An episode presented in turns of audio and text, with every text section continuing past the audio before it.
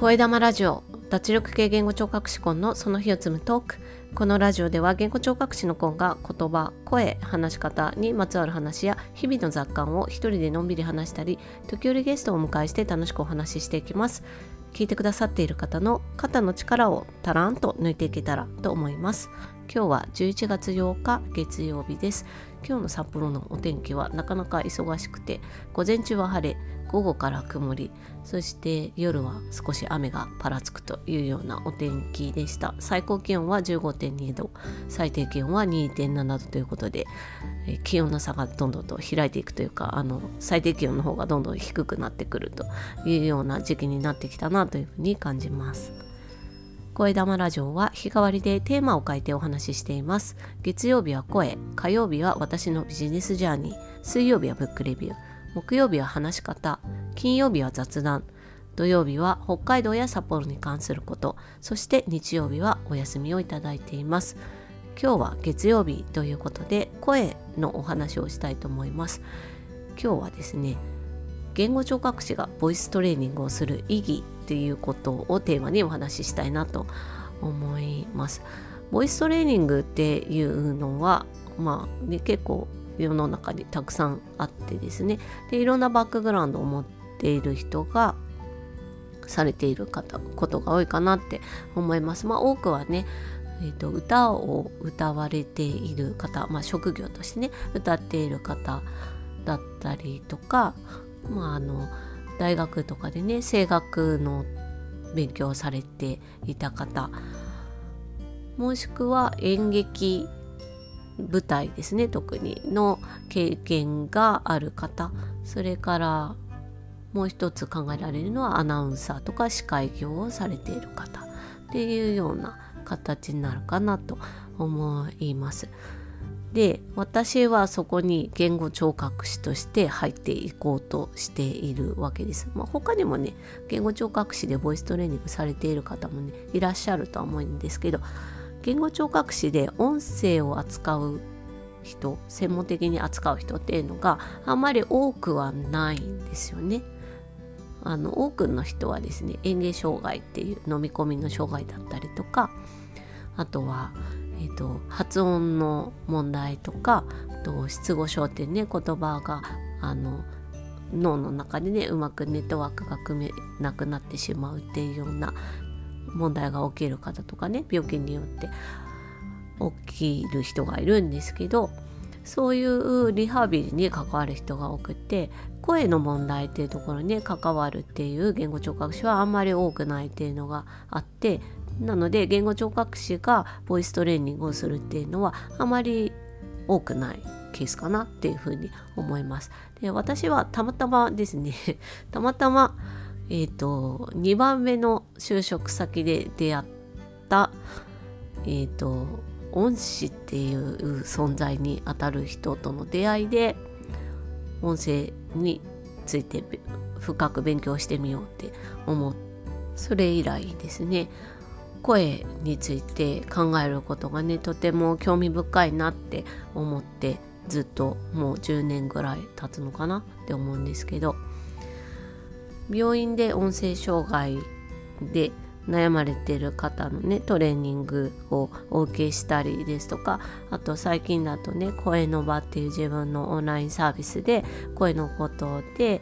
あのご相談されたりとかトレーニングを受けてくださったりする方とお話ししたり実際にトレーニングね考えたり一緒にやってみたりっていうところですごく思うのがですね声っていうのは本当にパーソナルというかあのセンシティブというかとても繊細なものであって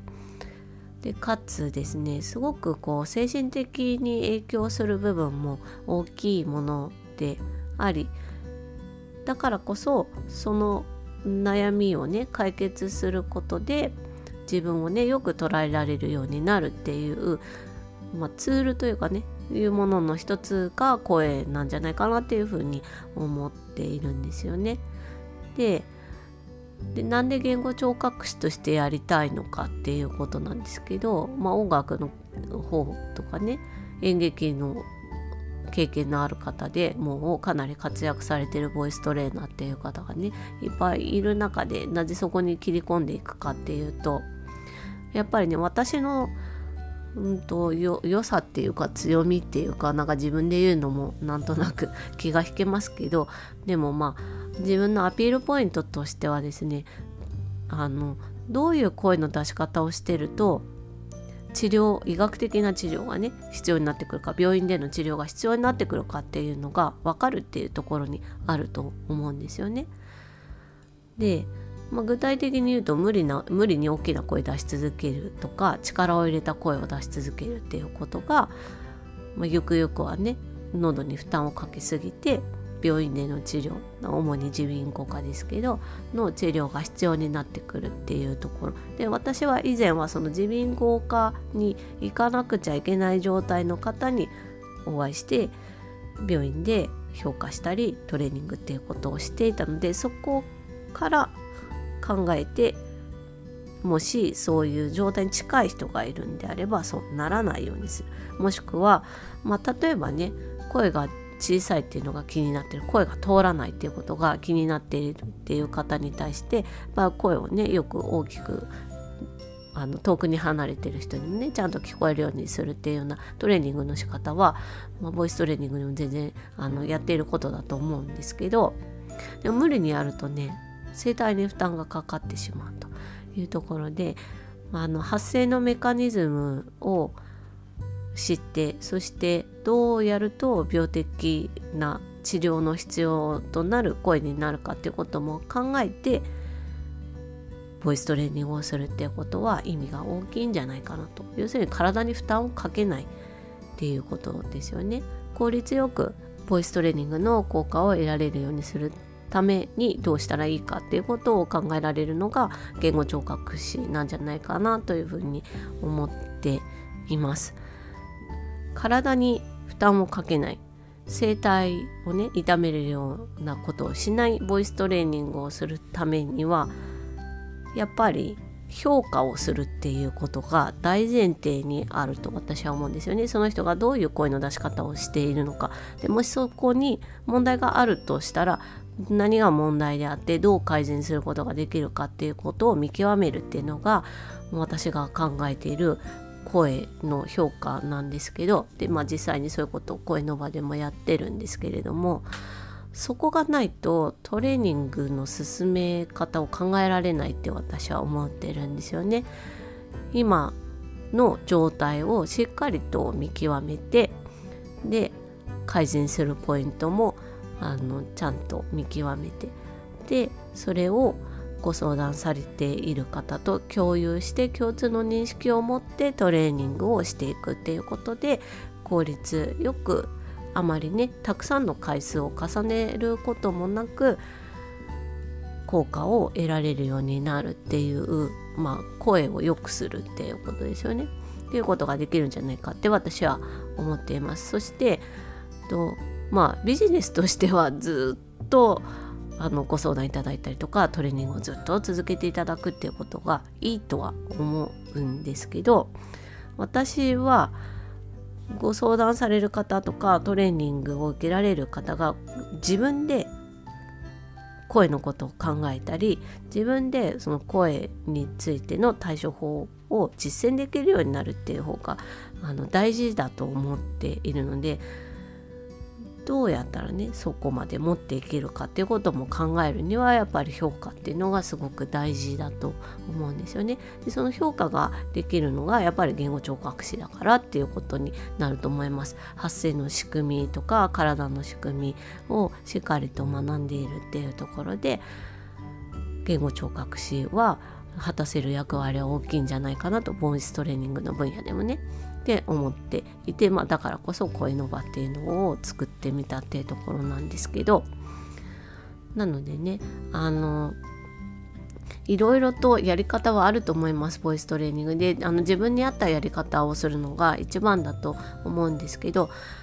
声帯ってね痛めやすいものでまあ大きい声無理に出すと声枯れるっていうところで皆さんも感じると思うんですけどそれぐらいね繊細なものであってで、ね、間違った声の出し方をね続けてしまうと後でね後悔することになっちゃうんじゃないかっていうのをね私すごく思うんですよ。で体に負担をかけるトレーニングっていうのはねまああのジムとかのトレーニングではねあの筋肉のトレーニングっていう意味では必要な時もあるかもしれないんですけどボイストレーニングに関してはもう極力体に負担をかけない方向にした方が